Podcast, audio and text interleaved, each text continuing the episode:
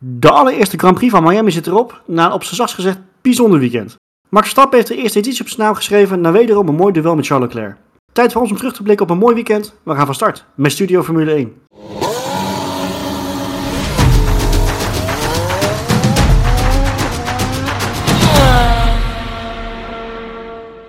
Maar ik wil om, eh, om te beginnen wil ik van jullie het, het eh, weekend van de Grand Prix van Miami in drie woorden. Het was best wel een bijzonder weekend. Mm, eh, er is heel veel over gezegd en over, over te doen. Dus ik ben heel benieuwd wat jullie, eh, wat jullie ervan maken. Chris.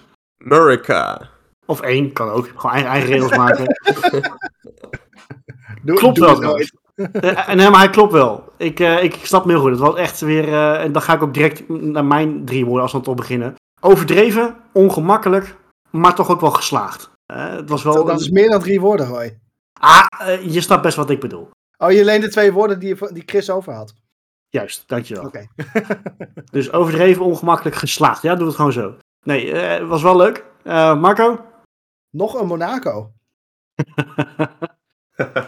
Om, om meerdere redenen. Ik denk dat we er zo meteen nog even op terugkomen. Maar om meerdere redenen. Ja. En Thomas? Ja, voor mij big, bigger, biggest. Schitterend. Heel Oh, leuk.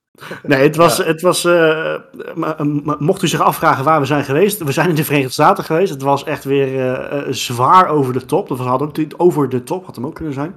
Maar wel even in iets serieuzere vorm. Wat vonden we van het circuit aan zich? Daar was, natuurlijk, daar was eigenlijk opvallend weinig over te doen. Het was gewoon ja, een circuit. Niet heel bijzonder. Coureurs hadden best wel wat kritiek aan de vrijdag. Vooral sector 2 was heel erg krap. Wat vonden jullie ervan? Hoe, hoe het erbij lag, hoe, hoe het layout was? Nou, ik vond dat circuit vond ik niet, niet heel veel mis mee eigenlijk. En de coureurs hadden wat kritiek op sector 2. Maar ik vond als kijker vind ik dat eh, wel interessant. Beetje gekke chicanes. Kijk, die coureurs willen natuurlijk gewoon een biljartlaken. En dat de grip eh, perfect is. Maar ik vind, ja, een beetje wat anders vind ik ook wel... eh, ja, vind ik ook wel leuk om te zien. En dat is ook wel typeerd in Amerika. Dan heb je wel meer circuits, heb je wat slechter asfalt, wat gekke bochtjes. Ja, ik vond het op zich best oké. Het, is niet, het is niet een hele slechte baan en ook geen topbaan. Het zit er een beetje tussenin. Ik vond hem best, best prima eigenlijk. Ben ik wel mee eens. Ik vond het wel vermakelijk, zeg maar. Die kleine technische stukken maakt het ook wel interessant, zeg maar. Nou, ik, ik denk, daar hadden we het natuurlijk ook in onze preview al even kort over gehad. Het is denk ik best wel een lastig baantje geweest om een goede setup te kunnen vinden. Want je heel erg moet compenseren. Ofwel in sector 2, of in sector 1 of 3 en, en 3. Weet je, dus eh, in die zin was dat natuurlijk wel pittig. Vraag maar aan Mercedes. Maar goed, daar komen we ook zo nog wel even op, denk ik. We hebben dat jou in de, in de Sims zien doen. Al had ik wel het idee dat hij daar wat breder was dan dat hij daadwerkelijk uitgevallen was. Ja, klopt. En elke, elke keer dat ik die sector 2 weer langs zag komen, had ik zoiets van, oh, best wel een gaaf stuk eigenlijk. En de coureurs vonden het allemaal vreselijk, maar ik, ik vond het wel interessant om zo te zien. En hè, ik, ik noem net voor de grap Monaco, maar dat is wel een beetje reminiscent aan wat, wat je bij Monaco ziet. Het stukje Raskas bijvoorbeeld. Ja, Lijkt er verdacht veel op wat dat betreft. Of ik heb het hè, ik heb bij ons in de app ook een paar keer genoemd. Baku, kasteel. het kasteeldeel. Ja, daar, Ja. daar deed ik me vooral heel erg aan denken. Ik vond het wel gaaf. Viel me trouwens wel mee dat er niemand in die wand onder de overpass kwam. Of Nee, inderdaad. Wel een paar keer bijna. Maar Verstappen had natuurlijk op, op zaterdagochtend zat hij er bijna, in- echt bijna in de muur. Eh, in Ja. de- In de W-series eh, was er eentje, die had hem echt op exact dezelfde manier had hij hem eh, eh, vastgezet. Maar inderdaad, het, eh, het- wat dat betreft, eigenlijk de enige klappers die we hadden, waren natuurlijk van Sainz en Ocon. In, nou, wat was het, bocht, eh, nou, Ja. vijf, zes? Ja, ja, en dat stuk althans. Ja. Er waren wel meerdere crashes, maar... Ja, natuurlijk. Maar goed, verder op zich, qua chaos op de baan. Want je hebt natuurlijk wel heel vaak bij een weekend met een nieuw circuit, heb je best wel vaak een chaotisch weekend. Dat mensen hè, toch een beetje, een beetje moeten wennen. Een beetje, eh, het is toch altijd anders dan op, dan op de simulator van de teams, hoe, hoe uitgebreid dat ding ook is. Maar dat viel dus allemaal best wel mee. Weinig hele gekke dingen gezien, moet ik zeggen. Nou, ik denk dat de moeilijkheidsgraad ook wel meeviel. Je hebt best wel wat doorlopende bochten. en Die zijn ook niet echt heel spannend voor crashes en dat soort zaken. Dus ik denk dat dat ook wel een beetje meespeelde. Was niet de meest uitdagende baan, denk ik, om te leren. In dat opzicht. Nee. Maar ja, ik denk, het ging dit weekend meer om het gebeuren eromheen, eh, had ik de indruk. Ja, wel een Thijs- beetje, hè? Ja. Tijdens de race werd er al geschakeld naar tribunes en alles. En voor de race zie je wat celebrities die eh, druk zijn met selfies. En maar natuurlijk die nephaven. Die, die Ja. nephaven, man, wat was dat ook een aanfluiting zeg. Ja, tenminste, ik, ik, Ja. ik, jullie- ik weet dat jullie doen er niet zo moeilijk over. Ik doe er wel moeilijk over, want zo'n kaartje op zo'n boot kost voor mij iets van 50.000 dollar. Op, op een nepboot, op, op nepwater, nou de boot was wel echt, maar op nepwater, op een nepstrand. Ja, sorry hoor, het is, het Ja. is, het, het- ja, het is wel zo typisch Amerikaans. Ja?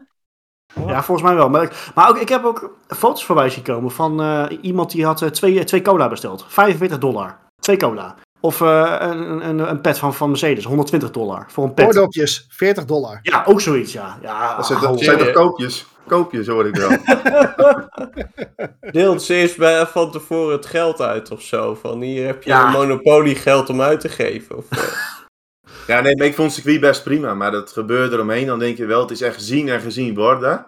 Ja, en het draait ja. misschien meer om het gebeuren eromheen dan echt het racen. En dat is, vind ik als liefhebber, Maar, het wel... kijk, hè, dat, dat is Monaco toch net zo. Ja, klopt. Maar hier werd het toch een beetje anders aangekleed. Hè, zoals zo'n nephaven. En ja, Het, het Ja. werd hier heel, heel erg groot gemaakt. Ja, eens oh. eens nagaan wat we straks in Las Vegas gaan zien volgend jaar. Och, jezus, hou op. ja, maar de focus werd er ook echt eh, op gelegd. Maar goed, in Ja. Amerika vinden ze dat mooi. Dus ik snap het ook wel. hè. Als je daar voet aan de grond wil krijgen en toch marktaandeel wil eh, vergroten. Ja, dit vinden ze daar gewoon mooi.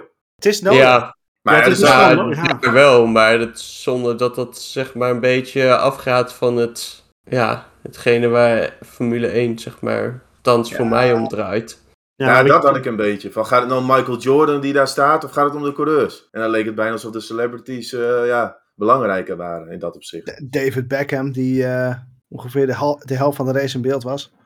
Ja, Ja, maar, maar goed, dat is natuurlijk ook door hoe wij er naar kijken. Hè? Want wij kijken als racefans naar de race. En, en het is natuurlijk wel voor het grote publiek was het natuurlijk wel weer interessant om zoveel bekende gezichten te Ja, zien. Zeker En waar. natuurlijk, eh, voor het weekend was onze, onze vriend eh, James Corden, die ik echt eh, uit kots ongeveer, die was met de McLaren-coureurs was die op pad. Die had een, een van de rare blouses aangekregen. Die dacht van, man, man, man, het ging allemaal wel weer overdreven ver, hoor. ja, kijk, en wij als Nederlanders, Europeanen zijn ook wat conservatiever. Kijk, daar is het heel normaal. Hè? Als je daar een Super Bowl of NBA, dan ja, zie je niet anders. Zie je allemaal celebrities en eh, grote toestanden. Zelfs tijdens de wedstrijd wordt even stilgelegd, krijg je een optreden. Ja. Dus ja, het is ook maar hoe je er naar kijkt inderdaad. Ook verschillende smaken, denk ik. klopt. Nog wel eventjes eh, voor de luisteraars en kijkers een, een leuke tip. Mocht je ergens op YouTube of, of op Reddit staat hij volgens mij wel. Even de gridwalk van Martin Brundle terugkijken. Dat is echt een, een historisch stukje televisie.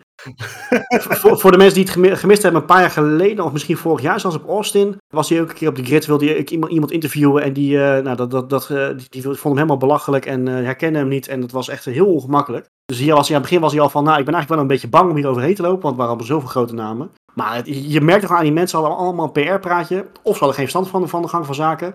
Die, die waren daar niet voor de race. Weet je, die waren er echt alleen maar om mooi te zijn en om interessant te doen en dat was het. Maar eh, dus Nee, echt een tip, kijk dat echt eventjes terug. Die mensen die zagen voor het eerst de Formule 1 auto. Die wisten niet eens Ja. dat er vier wielen onder, onder zaten, Ja. denk ik. Ja, ja, dat vind ik zo jammer. Dat het voegt helemaal niks toe. Maar net zoals vorig jaar tijdens Monaco dat die Williams eh, geïnterviewd werd. Serena Oh, ja. of welke van de twee het ook was. Ja. Maar ja, Serena. boeien. Ja, Eh, precies. Iets Maar voegt Ik kan daar niet zo goed bij. eh. Het evenement had ook nog wel wat kinderziektes eh her en der natuurlijk. Ik begreep ook eh, de Paddle Club. Dan kon je kaart kopen voor 15.000 dollar. Maar met, met het, ja, het eten en drinken en dergelijke was het helemaal niet zo heel goed geregeld. Dus die mensen waren daar niet zo heel blij mee. Dan verwacht je wel wat van 15.000 dollar natuurlijk. Ja, Nou, en wat mij trouwens wel opviel, ik weet niet of jullie het ook een beetje opgevallen is. Bij de W-series was het op een gegeven moment heel erg, maar ook ehm, in FP, nou, een van de vrije trainingen. Duurde het ontzettend lang voordat bijvoorbeeld een auto was weggehaald, voordat, eh, voordat rotzooi was opgehaald. Eh, Dat soort dingen vond ik allemaal wel erg lang duur. Op een gegeven moment bij de W-series was op een gegeven moment ook een, crash. Van een van de dames, die, die, ging wijd, eh, muur geschramd, auto kapot. Nou, eerst was het gewoon een safety car, want normaal gesproken zou je zeggen van, nou, twee, drie rondes hebben ze die auto hebben ze wel weg. Maar, maar die auto, dat, dat duurde ook allemaal twee lang en twee breed. En eh, precies van, ja, dat, dat, dat zou ook wel, denk, ik misschien niet helemaal goed gecoördineerd of zo. Of, nou. Maar de indruk die ik heb is dat het daar ook links en rechts best wel lastig is op verschillende plekken. Als je een crash hebt onder die underpass ook, dan krijg je een auto, moet je eerst helemaal wegslepen voordat je er überhaupt wat mee kan. Ja, klopt hoor. Er zijn een aantal van die hele, hele lastige plekken. Het gekke is, en dan ga ik proberen te stoppen met de vergelijkingen met Monaco. Eh, als je daar naar Monaco kijkt, dan is daar helemaal geen moeite, ondanks dat het zo'n dichtbepakt circuit is. Dat is dan ook wel Ja, maar gek. dat, dat is natuurlijk al jarenlang echt de crème de la crème voor de marshals natuurlijk. Hè? Want dat, dat is Ah. een, vast team wat daar altijd is. En die zijn zo op elkaar getraind en afgestemd. Maar die pakken dat- auto, gooien hem in het zwembad of in het... Ja, in de bijna wel, ja. Bijna wel. Ja, dat is ook jaren en ervaring natuurlijk. Kijk, Dat er is het ook. En deze jongens beginnen net. Er zijn nu een paar dingen. Het, het asfalt was niet fantastisch en een paar dingen eromheen. Nou Goed, die problemen worden dan volgende keer opgelost waarschijnlijk. ja. De mo- eh, is het leuk om hier weer terug te komen? Ja, ik kom liever hier terug dan, eh, dan aan een aantal zand- zandbakbanen. Sochi. Ja, in, dat opzicht zeker. En er Sochi, was ook, ja. Kijk, er waren genoeg fans, de sfeer was goed. Dus eh, Ja, maar ik, ik vind het wel leuk wat Mark nu zegt. Kijk, zoals Sochi was ook het eerste jaar. Had je wel, eh, het was volle bak, weet je, was allemaal hartstikke gaaf. Maar ook toen was het circuit was al sfeerloos. En Ja. dat heb ik hier dus niet. als je het ziet, als je het gewoon eh, de baan ziet, als je de entourage ziet, is het geen sfeerloos circuit. Nee. Dus Het, ademt echt Formule 1 in die zin. Het, is, wat, het, het circuit is on-Amerikaans. vond het persoonlijk wel een beetje, een beetje steriel ogen. Ja, Als je dan een helikoptershot had, dan ziet het de hele omgeving heel, ja, heel levendig uit. Maar soms op de baan vond ik het wel een klein beetje steriel. En deed me wel soms Ja. op sommige het was heel, heel raar, want dat rechte stuk, hè, na, na de underpass, daar ligt ook zo'n heel, ligt gewoon een kanaal naast. En daar- vlak naast ligt gewoon een woonwijk. Dat ziet er, Ja. dat, zag- dat vond ik er heel raar uitzien. ja, maar ja, als je naar, naar Imola kijkt Ja. en een helikoptershot, dan eh, zitten... Maar dat de- is de- weer de- anders, dan zie je die bomen en de heuvels. En, en- maar ik bedoel, daar zit de pizzeria ook letterlijk aan de overkant. Dus ja, Ja, Ja. Die In Monaco eh, staan ook allemaal appartementen en Ja, maar dat, is dat is anders. Ik weet niet. Het za- alsof het Ja. een aangelegd. Ik, ik weet, het zag er heel raar uit. ja maar dat heb, je, dat heb je ook, dat gevoel. Dat is, dat echt- is ook in Amerika hoor. Maar Ja, met die nephaven, het is echt aangelegd, ja. Ja. het zal jullie misschien verrassen. Er werd ook nog geraced van het weekend. hè, wat? Ja, Oh. echt. Op zich denk ik best een geslaagde wedstrijd gehad. Aan het begin, in het midden was hij wel een beetje, eh nou, zakte hij wel een beetje in. Dus de, safety car kwam goed uit. Ja. Wel even voordat we, even heel kort voordat we naar top en flop gaan. Ik denk dat we daar wel weer genoeg eh, gespreksonderwerpen uit, uit kunnen halen. Wat vonden we van eh, het circuit, hoe, hoe je er kan racen? Want er, er werd eerst gezegd van de, de DRS-zones zijn te lang. Bleek toch best wel lastig om überhaupt daar een beetje ja, wat, wat te kunnen.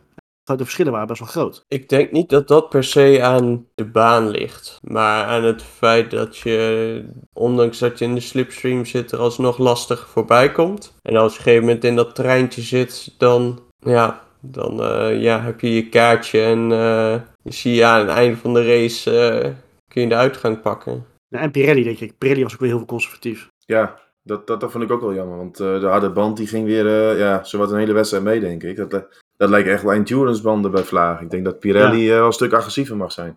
Ik, het idee wat ik bij Pirelli vooral heb, is dat de verschillen tussen de banden, tussen de eh, C1 en, en elke volgende compound, dat die verschillen heel erg groot zijn. Waardoor je een hele bijzondere vorm van strategie krijgt, waarbij eigenlijk de hardste band in feite de hele race mee moet kunnen gaan. Het lijkt wel alsof ze hem daarop selecteren. En de medium band kan nog niet eens een halve race mee bewijzen van.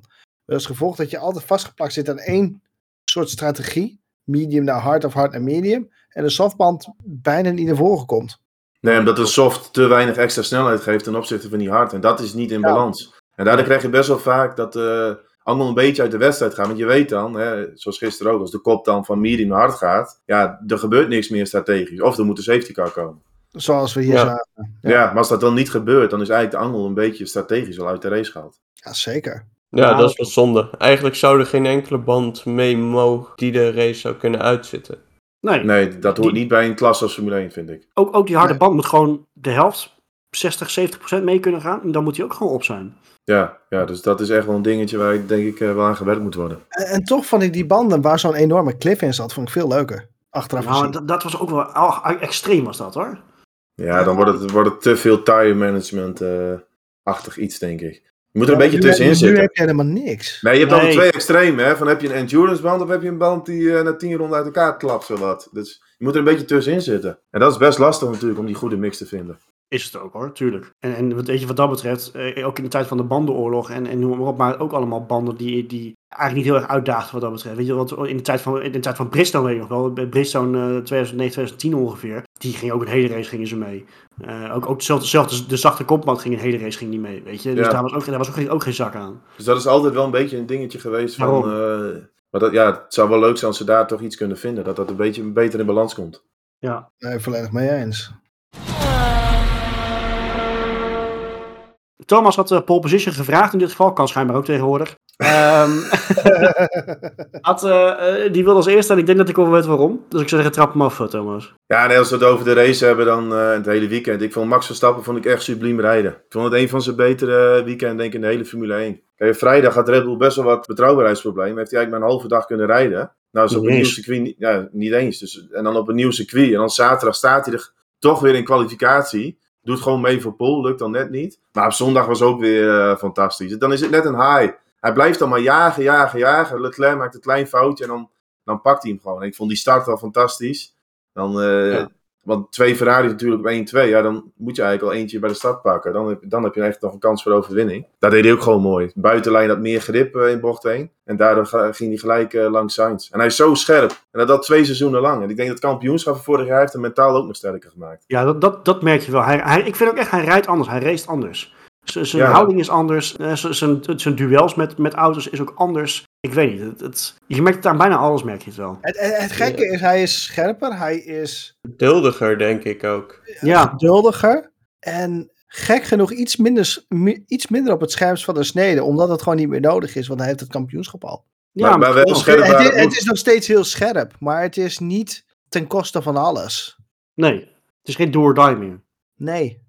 Hij kiest de momenten beter. Hij weet van, oké, nu kan ik toeslaan, nu ga ik het doen. En bij een Leclerc, want dat zag je dan eh, later in de race, natuurlijk die safety car. Leclerc een beetje jagen, zag je weer heel wild eh, door, die, door die chicane gaan. Enorm over de curbstone stuiteren. En dat dat dacht me deed me een beetje denken aan Imola, waar hij natuurlijk de Ja. fout in ging. En dan vind ik Verstappen vind ik daarin iets gecontroleerder, denk ik, op het moment. Ja, En Ja, gewoon je- wat, wat hij als performance haalt, dat, dat, is, ja, dat is echt waanzinnig hoor. Ja, want je Bizar. gaat, nu toch, je gaat nu toch wel denken van, hè, is de Red Bull nu echt weer on par met de Ferrari? Want het, ze waren echt, echt aan elkaar gewaagd dit weekend. Ja, er was geen duidelijke nummer 1. De hele race, op een gegeven moment was er wel een beetje een gat tussen Verstappen en Leclerc. Maar pas twee rondes voor het einde was Verstappen was echt verlost van Leclerc. Weet je, Maar dus... we moeten eh, niet vergeten natuurlijk dat die Red Bull een aantal updates gehad heeft inmiddels en Ferrari nog helemaal niks. Zeker, zeker. Dus die hebben echt nog wel wat in de koker zitten. Maar die updates, je ziet dat die Red Bull daar beter, betrouwbaarder en vooral wat gecontroleerder door wordt. En daar lijkt Max gewoon maximaal van te kunnen profiteren. Het lijkt er nu wel op dat Ferrari straks in Barcelona wat nieuwe updates mee gaat nemen. Dus ik ben heel erg benieuwd hoe de verhoudingen dan weer zijn. Maar Ja. ja, tot- nu toe schuift de tijd langzaam naar, naar Red Bull toe. Nou, ja, maar echt betrouwbaar ben ik niet helemaal met je eens. Want dat zagen we toch wel weer dit weekend, dat dat niet helemaal eh, op orde is. Ah, het, het, het is niet meer zoals een volledige uitvalbeurt. Nee, het blijft wel een Nee. zorgenkindje. Als jij de halve vrijdag Ja. hebt met versnellingsbakken, hydraulisch systeem, ja, en Perez in de wedstrijd. Kijk, als er op het moment een zwak punt is bij Red Bull, dan is het toch wel die betrouwbaarheid. Ja, het is wel leuk, die overwinningen nu, maar stel je valt weer een keer uit straks, ja, dan kom je er nog steeds niet bij. Want het is nu 19 punten het gaat. Het is ook wel leuk hoe snel het kan gaan. Hè? Na Melbourne was het allemaal, ja, het komt niet goed dit seizoen. En dan win je twee keer en in één keer, Ja. ja, ja, Oh, het kan nog. ja van Max gaat het weer worden hoor, dit jaar. Ja. Het kan nog. We hebben nog eh 18 races te gaan, jongens. Ja, Ja, dat maar dat- nog. is ook zo. Maar ja, maar goed, maar kijk, je zegt wel van we hebben nog 18 races te gaan. Maar wat Thomas natuurlijk wel zegt van hè, de betrouwbaarheid is een dingetje. Max, eh, even voor de duidelijkheid, Max Verstappen of hij wint of hij valt uit dit seizoen. Ja. Wat dat betreft, ze slapen niet lekker, denk ik hoor. Dat blijft in je achterhoofd meespoken. Dus daarom snap ik op zich wel. hè, Er zijn nog 18 races, maar Mhm. de- je hebt toch een, een nare bijsmaak. En ook gewoon als neutrale fan wil je wel dat ze de strijd blijven houden. En niet dat het op betrouwbaarheid beslist wordt. Dat is gewoon doodzonde en heel jammer. Ah, en dat, dat is wat ik als neutraal, of, of nou ja, semi-neutrale kijker nu wel een beetje van heb. Van, neutrale kijker ben ik eigenlijk niet, maar dat, dat heeft terzijde. Maar wat, wat ik als Ik kijker met een nu wel heb, shirt wel-. Oh, ja, wat ik wel heb is dat omdat het echt nog maar deze, nu al tussen deze twee campanen moet gaan, dat de, rechts allemaal, dat de rest allemaal al een klein beetje gedegradeerd wordt. En dat vind ik stiekem wel jammer. Ik had stiekem gehoopt dat of een Sainz en misschien nog Ja. mee zou doen, of heel stiekem Mercedes toch nog wel aan de deur zou, eh, nog aan de deur zou kloppen. Ja, ja, enerzijds wel. Aan de andere kant, we hebben natuurlijk jaren met Mercedes gehad. Dan wist je na een paar, paar races al, het wordt alleen Mercedes. Ja, we mogen, dat- we mogen blij zijn dat het nu in, in ieder geval twee teams zijn tegen elkaar. En dat niet Ja, één van de twee eh, het veel beter voor elkaar heeft. Ja, en, en zo Ja, twee maar dat was vorig jaar ook niet zo. Dus het is nu twee jaar op rij. Ja, maar dan moeten, ja, we moeten niet vergeten dat daarvoor een hele lange periode is geweest. Dat gewoon één Ja. team dominant was. Dus ja, en dan is het denk ik gewoon de Max Verstappen factor die dit weekend wel de doorslag gaf. Leclerc toch een paar foutjes. Daardoor kwam ook de inhaalactie. Dus Ja. dat was wel het verschil. En wat ik wel interessant vind is toch de topsnelheid van de Red Bull. Zo, Je ziet ja. gewoon, ja, je ziet de trekkracht van de Ferrari, dus uit, uit de bocht komen. Maar dan aan het eind van het rechte stuk haalt die Red Bull een hogere topsnelheid, omdat ze gewoon minder luchtweerstand hebben. Want ja, hoe, hoe hoger je snelheid is, hoe meer luchtweerstand je, of hoe meer eh, wind je vangt. En dan is die Red Bull gewoon iets efficiënter. En dat is in de race vaak wel, wel een voordeeltje, want Ja. in gevecht kun je makkelijker inhalen. En voor Ferrari is het iets lastiger om er voorbij te komen, ja, omdat die topsnelheid wat lager ligt. En, ik denk, en ik denk de gewichtsbesparing is echt wel een eh, factor geweest. Want de bandenslijtage bij Red Bull de eerste race was ook niet fantastisch. En dat was nu wel, eh, ja, ook in Imola al, is veel beter geworden. Dus dat heeft echt wel met die updates te maken. Ja. Ik, ik blijf dat zo raar vinden. 5 kilo, dat is helemaal niks. Ik, Nee. ik blijf dat zo raar vinden. Ja, maar ja, dat is toch, eh, je ziet het wel. Je ziet echt het verschil bij de Red Bull. Ja. Ja, goed, het is alles bij elkaar. Hè? Je hebt en minder gewicht op je, minder druk op je banden natuurlijk. En je stuurt iets makkelijker, dus je hebt ook minder wrijving. En al die kleine Ja. beetjes maken dan wel het verschil. Ja, klopt wel. En ik ben hartstikke blij dat we in ieder geval weer een mooie titelstrijd hebben. En het Verstappen, dat is, dat is gewoon een mooi gevecht. En het gaat ver tot nu toe. En als je dan Ah, na, ja, de, ja. na de race bij elkaar ziet. Ja, tot nu toe, dat moet je altijd bij zeggen natuurlijk. Nee, maar het is gewoon Ah. respect onderling. En het, het is een leuk gevecht. Dus nee, ik vind het eh, tot nu toe hartstikke mooi seizoen weer ook. Nog wel eventjes daarop inhaken, hè, van eh, tot nu toe respectvol en dergelijke. En ik heb, ik heb het al een, een paar keer in de aflevering voor mij ook gezegd. Van ja, tot nu toe zijn de gevechten tussen Verstappen en Leclerc heel anders. En dat heeft misschien ook te maken met wat Marco net aanhaakt van hè, het is een, een, een andere coureur dit seizoen. De duels zijn nog steeds veel netter en cleaner dan vorig jaar. Want vorig jaar in race 2 was het al een clash tussen eh, Max en, en Hamilton. Weet je, toen zaten ze tegen elkaar aan. En daarna bijna elke race zaten ze weer tegen elkaar aan. En dat is nu nog niet één keer gebeurd. Nee, En dat, is, dat moet ook van beide kanten moet het komen. En, en het, eh, de, de media, zoals ze wel vaak doen, hype natuurlijk helemaal op met die ruzie die ze vroeger als karters eh, hebben gehad. Nou, weet je, dat is, ze hebben Er het is totaal geen sprake meer van. Daarom, weet je, ze respecteren elkaar weet je, als aan het had met, met, met Verstappen en Hamilton, het waren allebei, eh, het waren allebei ratjes. Ja, Hamilton die, eh, die had hem achter de ellebogen en Max net zo. Ja. Nu Max met een kampioenschap op zak en een Leclerc die überhaupt in de afgelopen jaren enorm volwassen geworden is in de manier waarop hij rijdt. Ja. eh, En de manier waarop hij het gevecht voert. En ik denk dat de relatie tussen een Max en een Leclerc ook best wel volwassen is in die zin. Dat ze enorm veel respect voor elkaar hebben. Op een hele andere manier dan ook Hamilton en Max. En je ziet ook bijvoorbeeld Verstappen zijn houding, zoals hij op zaterdag maakt hij dan P3. Ja, misschien teleurstellend tussen aanhalingstekens. En hij zegt van, weet je, Ja, happy, weet je, we hebben, we hebben een rotdag gehad. En niet zo bij de pakken neerzetten zoals, het, eh, zoals hij vorig jaar ook wel eens heeft gedaan, of de jaren daarvoor. Weet je, hij weet gewoon wat hij heeft, hij weet wat hij kan. maar je ziet het aan alles gewoon. Dat, Ja. dat, ik verwacht ook niet dat we een hele heftige...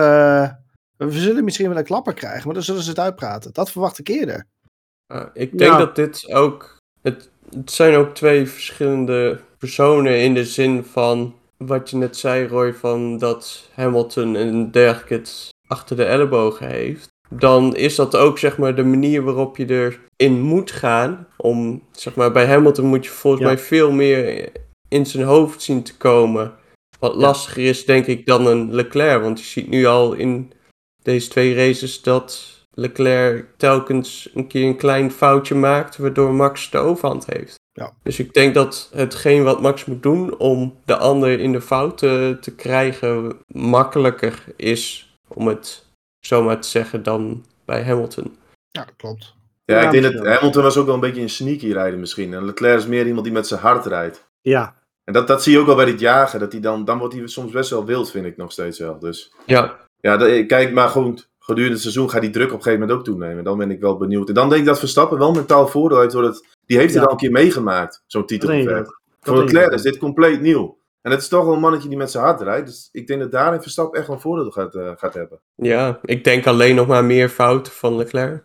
Ja, ja, Ja. goed. Het is, het is natuurlijk afwachten hoe de updates eh, allemaal gaan, eh, gaan verlopen. Hè. Dat is wat Aan, Marco aan de zei. andere kant hè, van met je hardrijden zit ook hè, dat, je, dat je er soms uit weet te slepen. Dus ik denk niet dat dat kwartje hem één kant op gaat vallen. Nee, Nee, klopt. nee. Maar ik, ik vind toch dat Leclerc wat meer foutjes in de, in de wedstrijden maakt. Nee, nee, dat is zeker waar. Maar die dus- upda- update race, dat gaat ook gewoon heel interessant worden. Want Mark ook aangaf, Ferrari rijdt eigenlijk nog met een ja, basisauto nog steeds. En die willen dan een grotere update in Catalunya. En Red Bull heeft al wat kleine dingetjes gedaan. Dus dat, eh, dat speelt ook een rol. Ja, kijk, het is natuurlijk wel zo, dat heb je wel gewoon gezien. De basis van Ferrari is gewoon sterker dan de basis van Red Bull. Dus als mensen die basis al goed begrijpen en dat die gewoon goed is, kan Ja. je eh, theoretisch makkelijk op doorbouwen. Ja, dus het kan best wel zijn dat Ferrari weer een halve seconde ervoor staat in Barcelona. Het zal, het zal wel niet gebeuren, maar Dan is het een hele goede upgrade. ja, maakt eh, bij wijze van Je, spreken. je weet het niet, hè? Nee. Je weet het niet. En het, het verschilt ook per, per circuit. Hè. Het ene lig je wel, het andere wat minder. Dus. Ook. Ja. Maar ik, ik vond het een waanzinnig weekend van Verstappen. Daarom heb ik ook de Verstappen polo nu aan. Mensen kunnen dat zien. Nee, dik respect weer. Maar je begint het bijna normaal te vinden. Want ik had het voor de uit- uitzending nog met Roy over. Die zei, ja, was wel een goed weekend. Maar, ja, maar wat hij blijft presteren, vind ik echt eh, vind ik waanzinnig. Dan hoor je echt bij de allergrootste qua rijden. Ja. Zeker weten. Maar eh, we zouden het bijna vergeten. Had je ook nog flops? Ja, ik, ik had meerdere flops. ik heb eerst meer, meer een sideflop. Dat zit ook bij, bij Team voor Red Bull. Oh, dat vond ik de boordradio van eh, Sergio Perez. Die gaf Ah, het de ja. duur, eh, ja, die gaf het de duur aan van ik, ik verlies vermogen. Ik zat toen toevallig op de lifetime te kijken. Zag ik dat die rondetijd dat hij vijf seconden langzamer was. En vervolgens begint zijn engineer van ja, dat komt omdat je je toe verloor, je slipstream. Ja, Perez zei van nee, dat, dat is gewoon toe. Dat is echt wel iets meer dan alleen je toe verliezen. Dit heeft met de motor. Nee, nee, nee, dat was niet zo. Dat was een hele discussie. En dat vond ik best wel gek dat die engineer ja, met dat verhaal van die toe aankwam. Vond ik een raar gesprek. En ik snap het ook niet, want die gasten die hebben, die hebben echt 30.000 monitors voor zich met allemaal data. Zodra er maar één sensor maar 99% werkt, dan zien ze het toch? Dus ik, sta, ik snap er ook geen zak van. En, en volgens mij moet je tenminste 25 PhD's hebben voordat je daar achter zo'n computerscherm Ja, zit. ook nog, ja, ook nog. Dus, en, Ja. en zelfs ik kan mezelf bedenken dat als je een toon verliest, ben je geen 5 seconden langzamer. Echt Ik ben, heb je wel een hele, hele sterke slipstream. Oeh. Ik eh, eh, Misschien een hele sterke eh, Florida windvlaag eh, tegen. Ja, ja, ja, ja. Ja, Hurricane Katrina was één keer terug. En Ja, ja, nou ja, zoiets. Absoluut. Maar Ja, misschien, misschien was die engineer ook even een selfie aan het maken. Van kijk, ik ben er ook bij in Miami. ja. dat was heel gek. Dus dat eh Venus Williams zat in één keer op de pitmuur. is nog even Beckham erbij. Ach, jezus, ja. Ja. Nee, Maar- bij, de rij, bij, bij de rijders had ik ook nog wel. Of jij wilde ook nog wat zeggen, Chris, over de engineer. ja, ik vond het ook wel bijzonder dat ze die hele discussie eh, uitzonden. Was echt- leuk man. Ja, ja, ik vind het niet erg, daar niet van. Maar ik- normaal is, is zo'n boordradio echt 10 seconden hooguit. En dit was echt gewoon 2,5 minuut discussie. Ja, Dat was wel een beetje atypisch. Ja, en ik, had- ik had ook nog een eh, rijdende flop. Oh. En die zit bij Haas. En die was het haasje, dat was Mick Schumacher. Ja, Ja. Die heeft nu al een paar keer dat hij kans op punten heeft. En die auto is best, best, best prima. Ik vond hem dit weekend ook weer niet zo heel sterk, die Haas. Maar goed, hij had kans op punten. En dan toch weer die fouten. Dat is wel heel zonde voor het team ook. ik snapte ook helemaal niks van die actie. Hij kwam gewoon zo ver. Ja, het was echt weer divebomb eh, 2.0. Dus eh, ja. dat daar geen penalty voor eh, stond, vond ik ook een beetje apart. Tenminste, naar mijn weten is daar geen penalty voor gegeven. Nee. Voor die actie. Dus. Maar ik vind het wel een beetje typerend ook voor zijn seizoen. Op eh, momenten dat het erin zit, maakt hij toch weer een grote fout. En dan lukt het weer niet. Dat is wel zonde. Want overal Ja. gezien, hij zat er wel goed bij. Hij was eigenlijk dit weekend eh, sneller dan Magnussen, over het algeheel. Of in ieder geval, zat- ja, dus stuivertje Oh, wisselen. Ja, Dus dat deed, dat, deed- hij reed best prima. Maar ja, dat- die fouten, dat kan je echt niet veroorloven. Zeker niet in het middenveld. Nee, oeh. Dat was wel echt wel hartstikke close inderdaad. Ja. ja, maar er staan nog steeds twee mensen nu op een nul. En een Mick Schumacher en een Haas. Ziet wat die Haas presteert. Dat is toch wel, eh, wel slecht na zoveel races. Ja, absoluut. Hij had gewoon veel meer geduld moeten hebben. En dan was het gewoon allemaal goed gekomen. Ja, kijk, je, je, je kan natuurlijk heel lang over Schumacher discussiëren, maar het is inmiddels volgens mij wel duidelijk, hij heeft niet het talent van zijn vader. En dat is misschien heel lullig, maar... Nee, nee. Ja, dat is wel en- duidelijk. Maar hij, Nee, kan maar best, hij kan best een prima Formule 1 rijder zijn. Maar ik denk dat hij door Magnussen ook een beetje die druk voelt. Hè, van een teamgenoot die toch steeds sneller is. Van nu Hm. moet ik ook punten gaan halen. En dan, hij legt zichzelf Maar- misschien wel iets te veel druk op. Mazepin Ja, dat denk ik ook. Ja, en je zag hem vorig jaar in zijn rookie seizoen dus niet zoveel fouten maken. Toen die Mazepin echt wel Nee. Maar zo is wel een beetje bijzonder. Je weet eigenlijk helemaal niet wat, waar, waar de kracht van Schumacher nu ligt. Want Mazepin, of uh, Mazepin, ja, Mazepin was verschrikkelijk veel slechter dan hem. Ja. En je kijkt nu naar de Magnussen, die is eigenlijk mega veel beter dan hem. Ja, Maar dat zie Niet dat, mega dat, veel. Nou ja, ik vind het wel. Afgelopen En, weekend en, niet. maar dat- ik vind, ik, Ja, hij heeft heb vooral meer ervaring, maar... Ja, maar ik heb het idee wel een beetje eh, dat je bij meerdere teams nu niet heel erg goed ziet wat de verhoudingen zijn. Eh, Hamilton en, en, en Russell is op dit moment vrij raar. Albon en Latifi vind, vind ik heel lastig in te schatten. ja daar is Albon eh, gewoon de veel betere. En Magnussen Ah, is natuurlijk... Dag en nacht. Ja, maar kijk, met alle respect, eh, nu, nu, nu wel, maar Ten opzichte van de rest.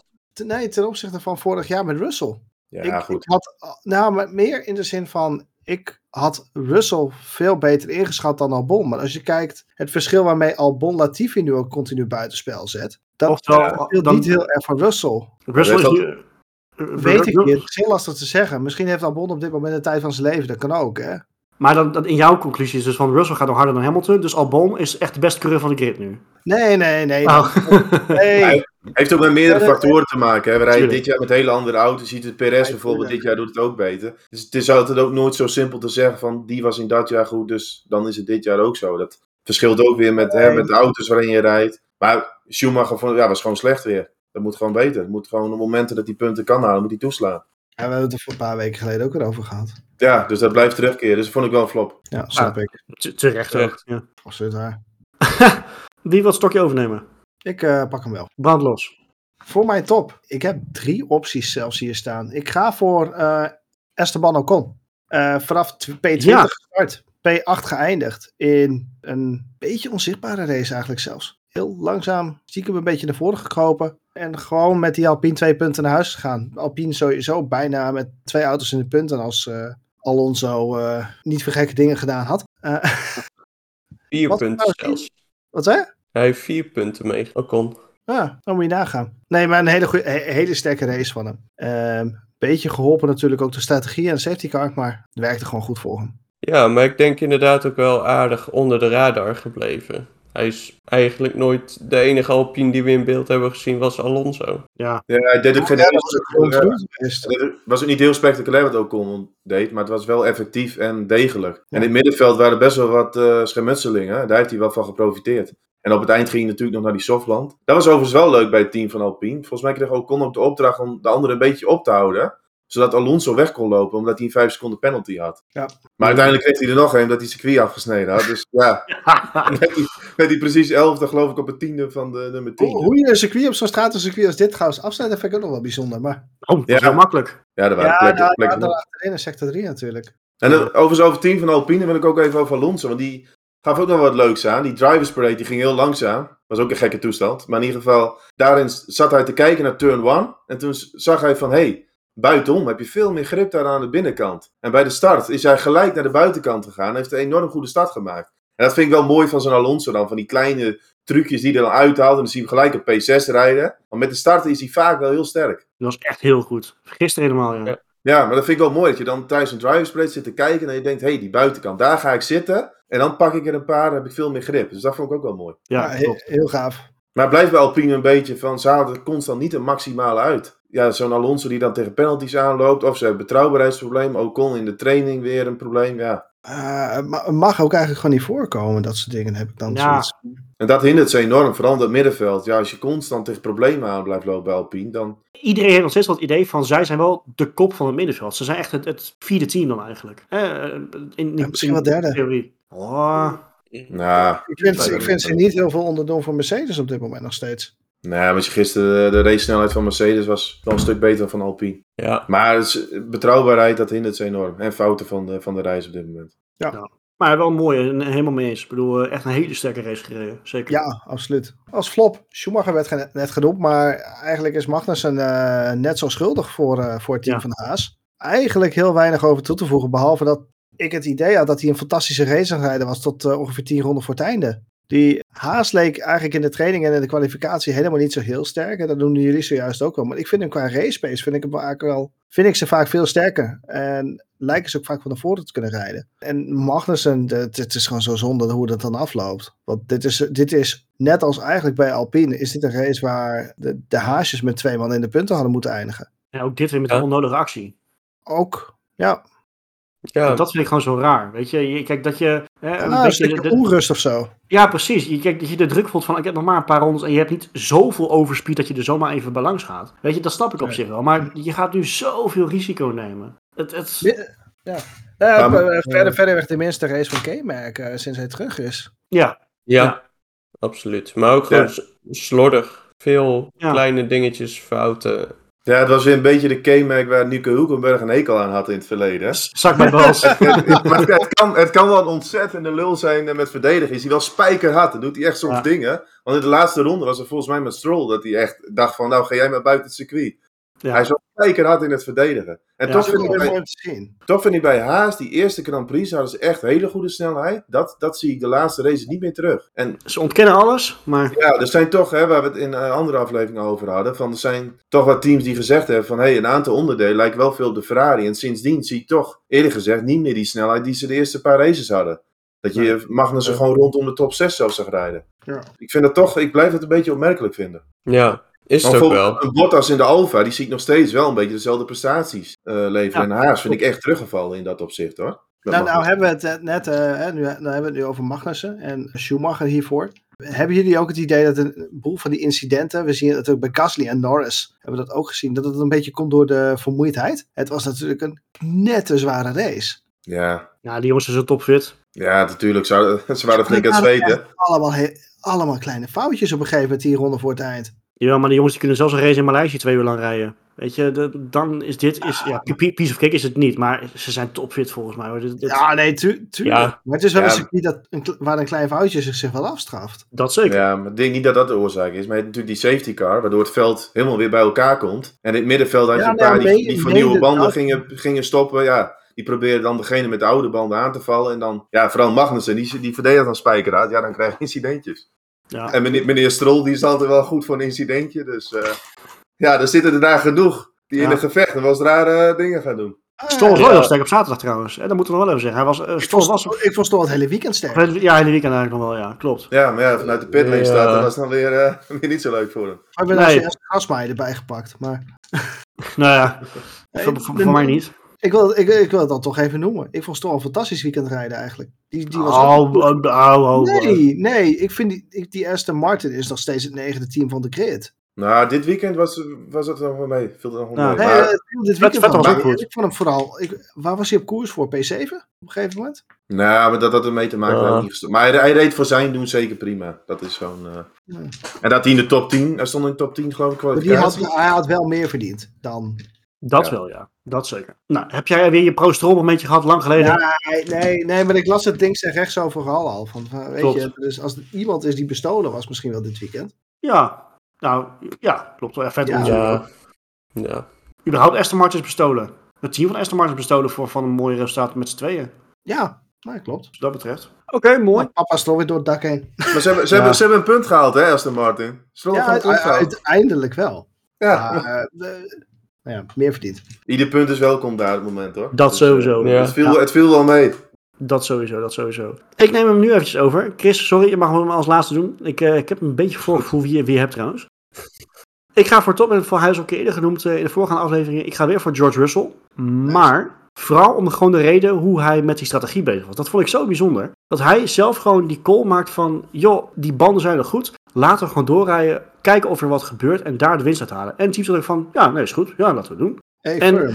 En, ja, even. En zet dat eventjes tegenover Lewis Hamilton. Jullie moeten voor mij bepalen wat ik moet doen. Weet je, dat is zo'n andere houding. En eh, dat, dat is wel tekenend voor, voor hoe de verhoudingen nu bij, binnen Mercedes zijn. En hoe Hamilton ook in de race zit, letterlijk en figuurlijk. Die man die slaapt, Ja. echt, niet lekker, die slaapt echt niet lekker volgens mij hoor, momenteel. In, in defense voor Hamilton, het moment waarop Russell die vraag kreeg en Hamilton die vraag kreeg, waren compleet verschillend. Tuurlijk. Russell kreeg die vraag puur eh, op het moment dat je weet waar je op dit moment staat. Hamilton kreeg die vraag midden in de chaos van die safety car. Dat dus je klopt. weet niet hoe ver iemand op dat moment nog voor je of achter je zit. Dus ik kan me heel goed voorstellen dat hij op dat moment niet meer zit te wachten om zo'n beslissing te maken. Doe je dat vijf ronden eerder, dan waarschijnlijk wel. Tuurlijk. Ja. Maar dan nog over de gehele race, over een geheel weekend, merk je in de media, in de De auto rust zelf. is. Daarom, Ja. hij, Hamilton zit zo anders in die auto, eigenlijk Russell zit zo anders in die auto dan Hamilton. En daarom Hamilton is dit niet gewend, dat hij zoveel, te- zoveel strijd heeft van zijn eigen teamgenoot natuurlijk de afgelopen jaren. Dus daarom zei ik van, die man die slaapt niet lekker volgens mij hoor, echt niet. Nee, maar het is, Nee. het is ook een stukje frustratie, denk ik. Ja, tuurlijk. Ja. Het is natuurlijk een aantal keer nu zo geweest dat, dat Russell eh, geluk heeft met een safety car. Waardoor hij alsnog voor Hamilton komt. Ja, kijk, bij Hamilton, dat zie je gewoon als frustratie. Want hij is, hij is tot Ja, op het bot gemotiveerd om zijn teamgenoot gewoon te verslaan. Dat merk je aan alles. En als dat dan niet lukt. En in dit geval, ja, eigenlijk was dit weekend misschien Hamilton hè, kwalificatie iets beter. In de race had hij in principe de voorgeëindigd als die safety car niet kwam. En dan snap ik wel dat je dan denkt van shit, konden we niet iets anders doen met de banden. Maar hij, Hamilton was gewoon de piso met die safety car. Klopt, maar toch, geluk, geluk dwing je af. Russell heeft die call ook zelf gewoon meegedacht van, joh, die banden zijn nog goed. Ja. Waarom zouden we nu gaan, gaan pitten, terwijl er best wel een kans is dat er uit- aan het einde wat gaat gebeuren. Dat is ook eigenlijk, eigenlijk gebeurd. Dat is geluk, maar het is wel iets waar hij zelf ook mee bezig is geweest. Ja, zeker. Geluk, geluk dwing je ook een beetje af. En dat, eh hij doet het ook gewoon heel goed, Russell. Dat is absoluut Ja. duidelijk. Maar Hamilton Ja. heeft wel een beetje de pech aan zijn zijde, denk ik, in de races een aantal keer. Ja, tuurlijk. Dat- is ook. Dat geeft niet helemaal weer hoe, de, hoe, het, hoe het verschil echt is, denk ik. I- Is ook zo. En we hebben natuurlijk ook al vaker hier ook gezegd van vlak Hamilton of Mercedes vlak ze nooit uit. Wat ik nog wel eventjes nog even stilstaan bij Mercedes, wat ik wel heel bijzonder vond, eh, is hoe, hoe je dus eh, zichtbaar gewoon op televisie kan zien wat zij met de afstelling doen. Vrijdag was die auto gewoon, hè, stuitte niet zo heel erg meer, wel een beetje, maar was de afstelling gewoon goed. Hè. Ze zaten er goed bij, Russell snelst in FP2 zelfs. Zaterdagochtend gaan ze die auto waarschijnlijk weer wat naar beneden schroeven of weet ik veel wat ze dan precies allemaal doen. En het ding eh, is weer als een echte lowrider over, over een recht stuk. En dan moet ze toch weer terug naar, naar de oude setup eigenlijk. Dat vind ik wel bijzonder hoe, hoe dus eh, je op vrij goed gevoel had. En hebben ze eigenlijk nog, steeds, eigenlijk steeds niet echt onder controle. Want ik neem aan dat ze wilden racen met de setup die ze op zaterdagochtend hadden. Dat is natuurlijk de setup die ze willen hebben, dan ik vanuit. Ja, ja, ze proberen steeds iets te fine-tunen. Maar dat geeft ook wel aan hoe enorm klein die sweet spot bij Mercedes is. Dat is echt een... Het is zo'n merkwaardige auto. Want je ziet bij Vlagen gewoon dat, eh, zeker qua downforce, is het gewoon een topauto. Ja. Is, die, is die niet heel veel minder dan de Red Bull Ferrari. Maar dan, wat er dan in zo'n weekend gebeurt, op zaterdag ook iets meer, meer rubber. Nou, meer grip betekent dat je sneller door bochten gaat. En ineens was het stuiteren weer terug. En de wind was wat gedraaid en die auto die functioneert dan niet meer. Het is, ja, het is gewoon 90% van de tijd is hij niet in het juiste window, waardoor het gewoon niet klopt. En op zo'n vrijdag is hij dat dan, ja, achteraf ook per toeval dan, was hij dat wel. Het lijkt En ook liefst- alsof de window heel klein is bij hun. Ja, dat is het Ja. ook. Dat is, dat is extreem Dat is echt klein. Waar ze hem bijna niet in, niet in krijgen. Ja, en dan... Dus waarschijnlijk in die, al die simulatiemodellen, dan heb je hem in die window. En dan geeft hij een bepaalde downforce performance af. Dat is heel goed. Maar op het circuit komt dat er niet uit. Maar misschien is heel raar anders raars op. Hè? Zal het dan bijvoorbeeld kunnen zijn dat Mercedes in Monaco heel hard zal gaan? Nou, dat is wel een circuit waar ik ook aan zat te denken. Snelheden zijn laag. Zou je zeggen minder stuiteren. En op Nou, zich en, is... je, en je moet je auto best wel hoog hebben staan op, op dat circuit volgens mij. Want je Ja. kan niet eh, mega laag rijden. Dus dat zou dan wel een circuit zijn. Maar goed, ja, over, over de hele linie. is niet- straks die tunnel uit. Ja, dan liggen ze in het zwembad. Nou ja, met die beweging in kunnen ze zo door het zwembad heen. eh. Ja, Ja. net, net als zo'n zo, zo, zo'n steen die je over het water gooit, weet je. Ja. Eh, Ja, ja, ja. Maar als ik Toto Wolff zo hoorde, weten ze nog steeds niet exact waar ze moeten ziek- zoeken. En dat is wel verontrustend. zo. En er zijn ook, zijn ook al geluiden dat ze zeggen, misschien moeten we wel weer naar een ander concept toe. Ze hebben natuurlijk bij de wintertesten hebben ze in Catalonië toen met sidepods gereden. En toen op Bahrein kwamen ze in één keer met het zero sidepod. Ja, misschien moeten ze wel weer terug naar die sidepods. Ik blijf erbij dat dat vermoedelijk nog steeds de reden is. Ja, ik ook. Ja. Ja, Als je kijkt naar Williams, hetzelfde verhaal.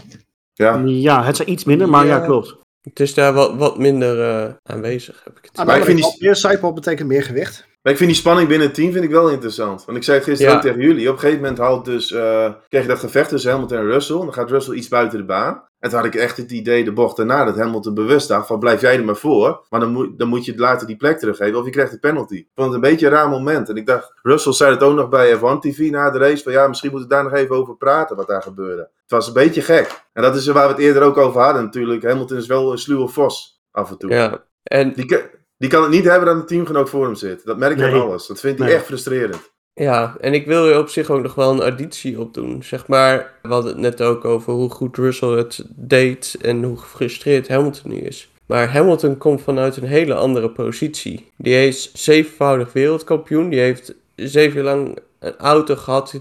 Die gaat als een kanon. En dan gaat het nu in één keer heel slecht. Dus voor hem is het een, een weg omlaag. Terwijl voor Russell, die komt van Williams af. En die heeft niks te verliezen. Die heeft nu zoiets van, ja, Eh, weet je, eh, we doen. maar wat en eh, we doen lekker rustig aan Ja. en we zien wel waar het schip staan, strandt. Tuurlijk.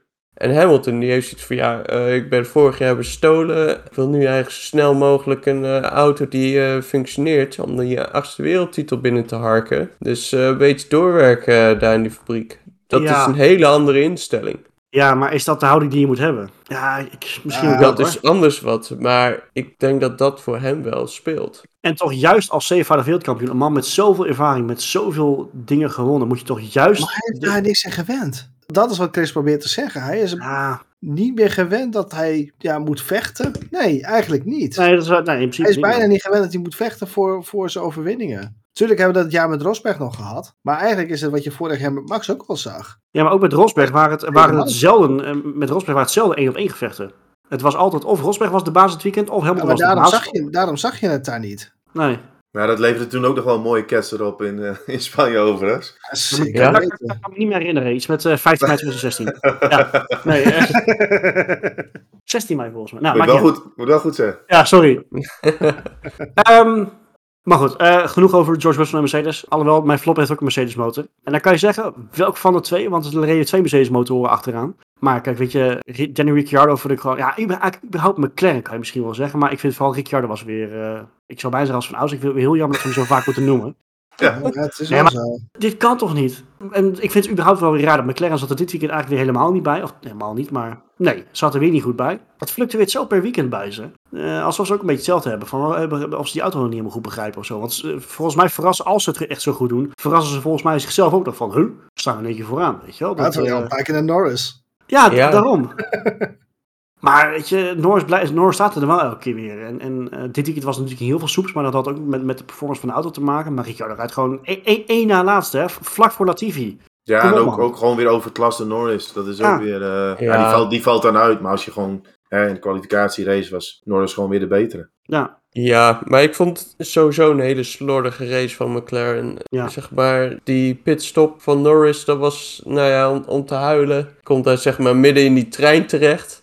Oh, Ja. jezus, ja. Kreeg even een eh, treinticket cadeau van zijn team. En volgens Ricciardo ook. Stap jij maar in. diezelfde trein. ja.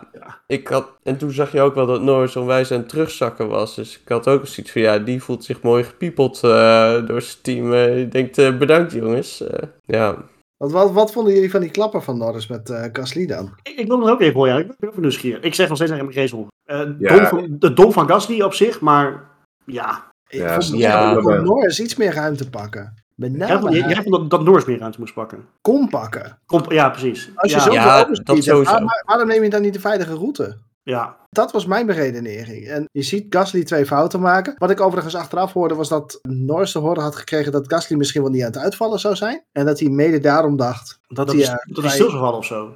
Ja, Ah, ja. en dat, dat zei hij voor de camera's van F1 TV ook. Van op het moment als Gasly inderdaad uit zou vallen, dan was het een beetje een silly moment van Gasly. Want dan moet je daar gewoon weg zijn. Daar kon ik me wel in vinden. Ja. Maar ten alle tijden, op het moment als je weet dat je tegenstander daar zit en je hebt zoveel overspeed, denk ik op mijn beurt. Pak gewoon die ruimte. Je, je haalt die bocht toch wel. Ja, ja Je neemt het risico ook niet. Je hebt er maar aan. Dat zie je nu ook wel. hij ziet Gasly zeg maar pas drie kwart in, in die bocht. Ja, Dus dat is ook inschattingsfout redelijk laat. En ja, Gasly had denk ik wat geruim, of Norris gewoon moeten afwachten. Want hij deed niet meer echt mee voor wat dan ook. nee, nee, maar ik, ik heb ook niet het gevoel dat Gasly daar echt in de fout ging. Hè, dat Maar die- is wel een raar moment nou weg. Dus om hem heel krap te houden, dat is ook heel onnatuurlijk. Het was wel een raar moment, ja, dat wel. Ja, ik vond het rijden van Gasly überhaupt een beetje vreemd in die ronde. Want die was al langzaam. Die ging overal over uitloopstroken heen. En Ja, die, had, die had compleet vuil op zijn banden. Ja, goed. Maar Ja. ik vond, ik vond zijn rijden ook een beetje, een beetje vreemd. Maar die, Ja. die, echt, die kun je niet zeggen van één maakt daar een grote fout. Het kan Nee, nee, Nee, nee, nee, nee. Bij, beide Eh, hebben daar zeker een verantwoordelijkheid. Verkeerde moment, verkeerde plek, zo'n situatie. ook. Ja, ja dat is een hele, goede samenvatting. Ja, zeker. zeker. Ja. Chris, last but not least. En Yes, jij, jij hebt een, een top die te maken heeft met jouw 50%. zeker. Hey. Goed geraden. Ja, ja, de man met de rode haren heeft weer eh, toegeslagen. Ja, Albon, eh, Super toch? ja, P9. Het was ook een beetje net als Ocon wat onder de radar. Hij zat eerst een beetje achter die trein en toen was die trein, eh DRS-trein, was een beetje met zichzelf aan het ouwe hoeren. Dus dat, iedereen maakte daar fouten en hij heeft daar mooi van profiteerd. En ik denk ook dat hij daarbij wel massa had dat die safety car er nog was. Tuurlijk. En eh, ja, het is gewoon weer punten. Dit is eh, twee van de vijf races punten. Dus ik ga het weer vragen. Hoe vind je zelf dat gaat, Chris? Nou, op zich best goed. Ja, Volgende race weer in de punten, je ligt op schema. ja nou Ja. precies. Ga je dan ook zo'n kapsel nemen als eh, Albon? Oeh, Nee. ah, jammer. Ah, Dat vinden we nou jammer. Jammer. dit. Maar even, even Aan wel het eind van... het seizoen... Oh nee, die zou een schoen opeten, was het al, hè? Ja. Nee, dat was maar 10%. Ah, oké. Maar even, hoe erg... Kijk, ik, weet je, Latifi is niet het beste sinds gesneden brood. Dat weten we allemaal. Maar hoe Albon Latifi overklast op een, eh, wat, wat Mark ook al zei, nog eigenlijk dominantere wijze dan wat Russell deed. Ja. Ik vind het best wel bijzonder hoor. Had ik ook echt niet verwacht op deze manier.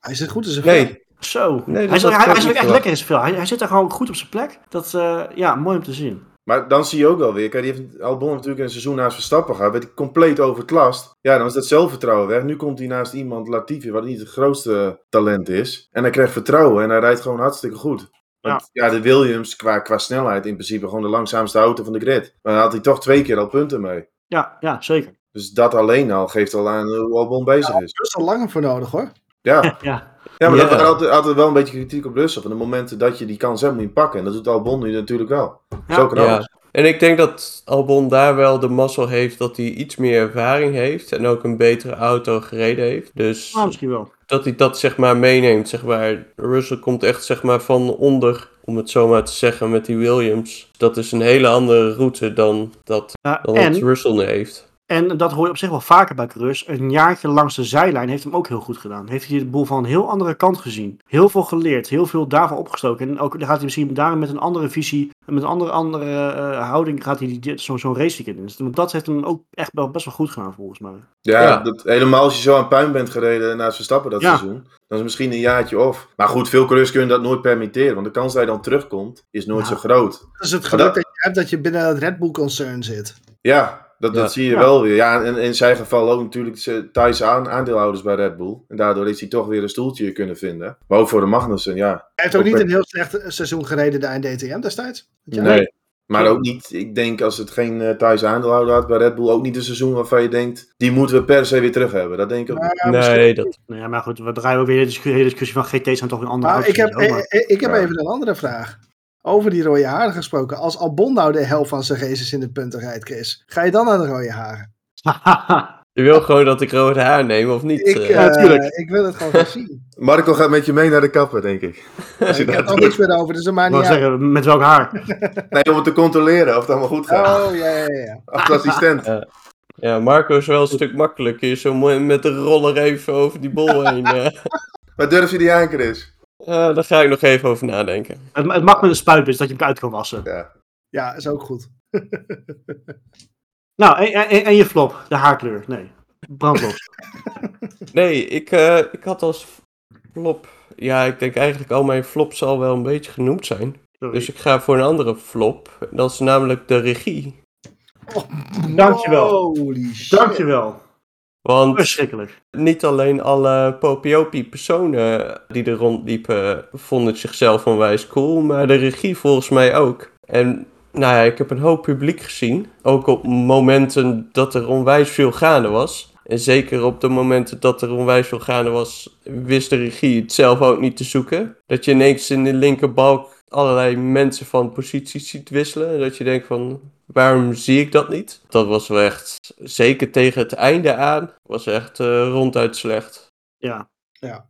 Absoluut. Ja, daar kan ik ni- niks over zeggen meer. Het, het was echt dramatisch. We waren Maar wat- eigenlijk heel erg blij dat het publiek weer terugkwam sinds COVID. Maar wat mij betreft mogen ze zo snel mogelijk wel weer weg zijn. Ah, man, op, op deze de manier wel. Ja, de ja. tv-kijker is het echt helemaal geen donder aan zo. Nee, maar ze Nee. lijken ook de laatste jaren een ander soort beleid te voeren. Wat beelden van de Oh, fans laten zien. Ja, een beetje laten zien van kijk hoe vet het dier is. En wat je soms ook wel hoort bij een inhaalactie. Dan lijkt het, het geluid van het publiek lijkt ten eerste eh, volume flink omhoog geschroefd. Ja, soms, ja, Lijkt, soms lijkt er ook gewoon ondergeplakt. Eh, Dat, dat werd een- gesuggereerd op in, ehm, bij, in Jeddah werd het gesuggereerd. Dat, zodat echt, dat het echt nepgeluid was van het publiek. Ja, maar daar lijkt het ook wel op. Want het heeft wel een Ah. Ik weet wel op een gegeven moment dat zeiden... Ja, ik heb toch weer via vier Er staat er geen kip op eh, de tribune daar. Nee, eh, maar op een gegeven moment was toen, eh, toen ging Perez ging toen bij Sainz een aanval volgens mij. En toen ging ook het hele publiek uit zijn dak. En toen was het natuurlijk wel zo, ja, er zitten wel heel veel Mexicanen daar zo. Dus in die zin, die kan ik dan nog begrijpen. Ja, maar Ja. Het, het wordt her en der wordt het wel gedaan. En dan ook Ja. met, die, met die beelden van het publiek. Dat is toch een beetje, kijk hoe gaaf het hier is. Ja, Alleen de fout die ze maken, je moet wel op de juiste momenten doen. En niet als er een gevecht eh, om de kop zelfs bezig is. Dan moet je gewoon constant daarbij blijven. En dan de publiek... eh, ja als tussendoor wat zeg maar tussen de sessies door of, of tijdens een eh, safety car kan dat af en toe misschien wel. en het Maar juiste ja. moment kiezen. Je- Ja. Dat of, is of, het doe, ook. of, of doe het in de replay, weet je. Kijk, want dat vond ik bijvoorbeeld ook... Dat doet F1 TV op hun... Echt de, de F1 TV feed doen ze dat hartstikke mooi. Gewoon een splitscreen met een replay en het live beelden. Gooi in die replay dat soort, dat soort beelden doorheen. Weet je, dat geeft, dan, dan heb je eigenlijk bijna dezelfde sfeer. Je hebt echt een goed beeld van hoe het publiek het beleeft. Maar je mist verder niks van de actie. Nee, En, eh, en ook wat wij eh onderling ook al vaak hebben gezegd. eh, ze moeten ook meer leren nog steeds van MotoGP. MotoGP doet dat ook bijvoorbeeld hartstikke goed. Hè, met, met hun picture-in-picture en dergelijke. Weet je, daar kun Ah, je... die, hebben deze, die hebben we deze week ook eh, veel, veel teruggezien. Het, het gaat echt wel de goede kant op. Maar, maar nog steeds dit soort dingen is gewoon, ja, gewoon pijnlijk. Sommige Ja. dingen ook niet. Nee. Daarom. Nee, dit was echt... En ik Ja, kan me ook niet voorstellen, kijk, hè, we hebben natuurlijk aan het begin van de uitzending gehad over hè, verschillende soorten publiek. Dat wij er misschien anders kijken naar een race kijken dan hè, misschien een, gro- een groot gedeelte van het nieuwe publiek. Maar ik, sorry, ik kan me niet voorstellen dat er maar iemand is die dit waardeert als jij het publiek gaat tonen. Dat, dat, Hou op, man. daar maak je niemand blij mee. Maar goed. Er ligt genoeg lopen zeiken over de, over de televisie. is Of gaan, we, nou- of, of gaan we toch nog even door over Viaplay dat het weer niet werkte? Nou, nee. dat- Maar dat, Nee. maar dat was op de vrijdag zo, toch? Want wij zaten een beetje die training te kijken op tv. En Roy, voor mij zei, eh, kon je helemaal niks zien. Wat was Weet dat? je, kijk, ik, ik, Viaplay is gemakkelijk omdat ik gewoon op, op mijn televisie ontvangen. Zet ik gewoon op, op zender 200 volgens mij aan. En dan kan ik tv kijken. Dat was gewoon makkelijk. Uit puur, puur Ja. gemakzucht. Kijk, en ik weet wel wat het. Op een gegeven moment hadden wij natuurlijk eh, even op, op Twitter gegooid. En eh, er was een, hele scherpe reactie van... Hè, lekker makkelijk scoren met klagen. Ben ik het helemaal mee eens, want zo is het ook heel vaak. Maar het feit is wel, dit was niet de eerste keer. En ik blijf gewoon vinden van iets waar jij zoveel geld voor vraagt. Want ik vind 14 euro in de maand voor, voor mij alleen Formule 1. Want het echt het film- en serieaanbod is echt om te janken daar zo. Hè, 14 euro in de maand voor zoiets. En het volgens werkt het helft van de keren niet. En als het niet werkt, gaan ze ook nog de klanten de schuld geven. Nou, dat moet je al helemaal niet doen. Dat is een heel slecht idee. Ja, Hey, dat- die hele houding daar vind ik wel heel slecht. Want Ja, ik krijg ook echt. wel eens wat mee op, op social media dan van wat via Play. Maar de is reacties een- is, is echt van, eh, nee hoor, het ligt niet aan ons, het ligt altijd aan je internet. Maar Het is een- Roy, Roy Nee, maar woont niet, arrogantie. Ja, maar Roy, jij woont niet op een hutje op de hei dat je echt nog een ouderwetse eh, verbinding Nou, hebt. Nee, weet je, nee, maar goed, ik, ik, heb, ik heb een hartstikke snel internetverbinding. Ik heb een kabel, Ja, eh, toen, toen ik hier ging wonen, heb ik een kabel gelegd om dit soort gezeik te voorkomen. En nog heb je dat gezeur. Ja. En precies wat je zegt in die houding, die helpt, die helpt niet. Het feit dat ze, eh, voordat een race begint, dat Amber of wie er ook maar zit, dat die gaat roepen van, ja, als het hapert, niet in paniek raken, want dat kan gebeuren. Ja, sorry, dat, nee, dat kan je echt niet maken hoor. En ik weet, ik bedoel, F1 heeft ook aan het begin opstartproblemen gehad, is ook niet altijd perfect geweest. Maar eh, als je met zoveel bombardie... Daar zijn ze eerlijk over geweest, maar als je met zoveel bombardie zoiets aankondigt en zulk geld gaat vragen, sorry, dat, dat- dan kan je echt niet maken. Nee, goed, kijk, opstartproblemen vind ik nog tot daar aan toe. Want dat kan gewoon gebeuren. En dat streaming is, is, is wat nieuws. Maar dat je dan die houding hebt van, hè, het ligt niet aan ons, jullie liggen aan de kijken. Ja, dan heb ik zoiets van, eh, kom op, vind ik slecht. Goed, positief afsluiten. Was hartstikke mooi. Nee, eh, we hebben natuurlijk echt een topweekend gehad. Hè, dus eh, we hebben echt een, een, een, een zeer geslaagde eerste Grand Prix van Miami gehad. Op zich een blijftje met een paar aanpassingen. Maar echt wel leuk om op, eh, op terug te kijken. Volgens mij hebben we wel helemaal gedekt. Ik weet niet of er nog iemand een, een leuke nabrander voor, voor vanavond heeft. Nou, ik had nog wat anders. Ik vind het team van Ferrari vond ik, sta- vind ik strategisch nog steeds best wel defensief. Ja. Gisteren, tijdens de safety car had ik, had ik daar echt verwacht dat ze Leclerc of Sainz... Nu bleek het wel zo te zijn, ze hadden geen medium meer over. En wel een hard en een soft en dan vonden ze het riskant. Maar ik had toch zoiets, probeer wat met een van de twee auto's. Ik vind een team als Red Bull probeert wel snelle dingen op strategisch vlak. Ja, klopt. Ik, ik vind op strategisch vlak vind ik Red Bull ook het beste team. eh. Die zijn er toch wat scherper in, heb ik het idee. Dat kan het verschil gaan maken op een gegeven moment. Ja, want helemaal met twee Ja. auto's, dan zou je toch kunnen zeggen van, hé, Leclerc haal je binnen voor een soft. En dan geef je eh, aan een Sainz van, laat hem direct voorbij naar de herstart. En probeer hem gewoon een beetje te dekken. Ja. Dan, dan is het risico voor Leclerc ook niet zo groot. Dan heb je nog met die softband nog misschien een kans. Hetzelfde doen werkt, ja, dat, dat zag je ook, dat werkt niet. Dat kwam er wel bij, maar dat gaat gewoon niet werken. Ja, klopt. Ja, misschien is nog toch te angstig dat ze, dat ze Dat dan of zo. Ja. Ja. Ja, maar ze redeneren dus vanuit angst. En ik vind een team als Red Bull, zie je vaak wel, die, zie- die redeneren, meer- in kansen van, hè, wat, wat, wat kan het ons opleveren? En ik vond Ferrari daar strategisch best wel defensief. Ja, klopt wel. Eigenlijk hebben ze natuurlijk al wel ja. Ik bedoel, het is op een gegeven moment was het echt zo'n wandelende meme dat je van die clownfiguren eh, op gefotoshopt op, op de pipmu zag zitten. Ja. Dat, Ja. punt, dat, dat punt zijn we inmiddels wel een beetje voorbij, maar Ja, nou goed, kijk, het, het valt wel te verklaren. Hè. Red Bull doet het wel met Perez, maar die hadden nog een mediumband over en Ferrari niet. En ja, die mediumband, maar dan nog had ik, het, had ik toch wel graag gezien dat je dan iets probeert met 1 v 2 rijders, als ik eerlijk ben. Ja, Ja. waarom niet? Want zo hadden ze ook niet te verliezen. En, en Bottas deed weer een Bottasje. Oeh, ja. Had een perfect weekend, heel Ja. snel kwalificatie in de race. En, en op het eind komt hij onder druk van de Mercedes en maakt toch weer een klein foutje. Dat is zo typerend voor Bottas. en druk op de ketel. hetzelfde had je in ieder geval een verklaring gegeven van ik was afgeleid door het gevecht van de Mercedes. Ik dacht van man, wat ben je dan voor coureur? Maar goed. Ja, maar dat is zo... Ben je zo in die spiegels bezig? Eh Ja, Ja, maar ik zat tot aan dat voor je moment... kijken. Tot aan dat moment had ik Misschien moet echt... je maar even goed naar de stoel kijken. Je hebt geen spiegels. Ja, ze moeten die spiegels bij hem eraf halen. Gewoon van die nep eh, cosmetische dingen. Nee, maar tot aan dat moment had ik hem ook overwogen als flop. En hij reed hartstikke goed met die Alfa. top, denk ik. Ja. Top, sorry ja. ja ik ben gewend dat het Bottas vaak is top. Dus vorig jaar zo. Ik leef nog in 2021. Nee, maar hij was, hij was tot aan dat moment heel goed bezig. Ja, zeker weten. Toch Zeker weten. Nou, mooi. Top mannen. Het was een, eh, het was een mooie geweest. We hebben ook weer langer, we hebben echt eh, langer over kunnen praten dan ik had verwacht, moet ik zeggen. Het, eh, een mooie, mooie Nou, dat verbaast me onderhand niet meer. Eh, Nee, eh, eh, weet ik. Mo- Moet ik mij ook niet meer verbazen, maar ik had... nee, hartstikke leuk. Geslaagde aflevering, dank jullie wel. Gaan we afronden. Mannen, wederom bedankt voor, voor de input en de aanwezigheid. Kijkers bedankt voor het kijken. Luisteraars bedankt voor het luisteren. Meestal doe ik hem andersom. Nu eventjes niet, maakt niet uit. Volgende week gaan we natuurlijk vooruit beschou- voorbeschouwen op de Grand Prix van Barcelona. Die komt eind begin volgende week online. En dan gaan we kijken wat, eh, wat dat gaat brengen. Dank jullie wel voor nu en tot de volgende.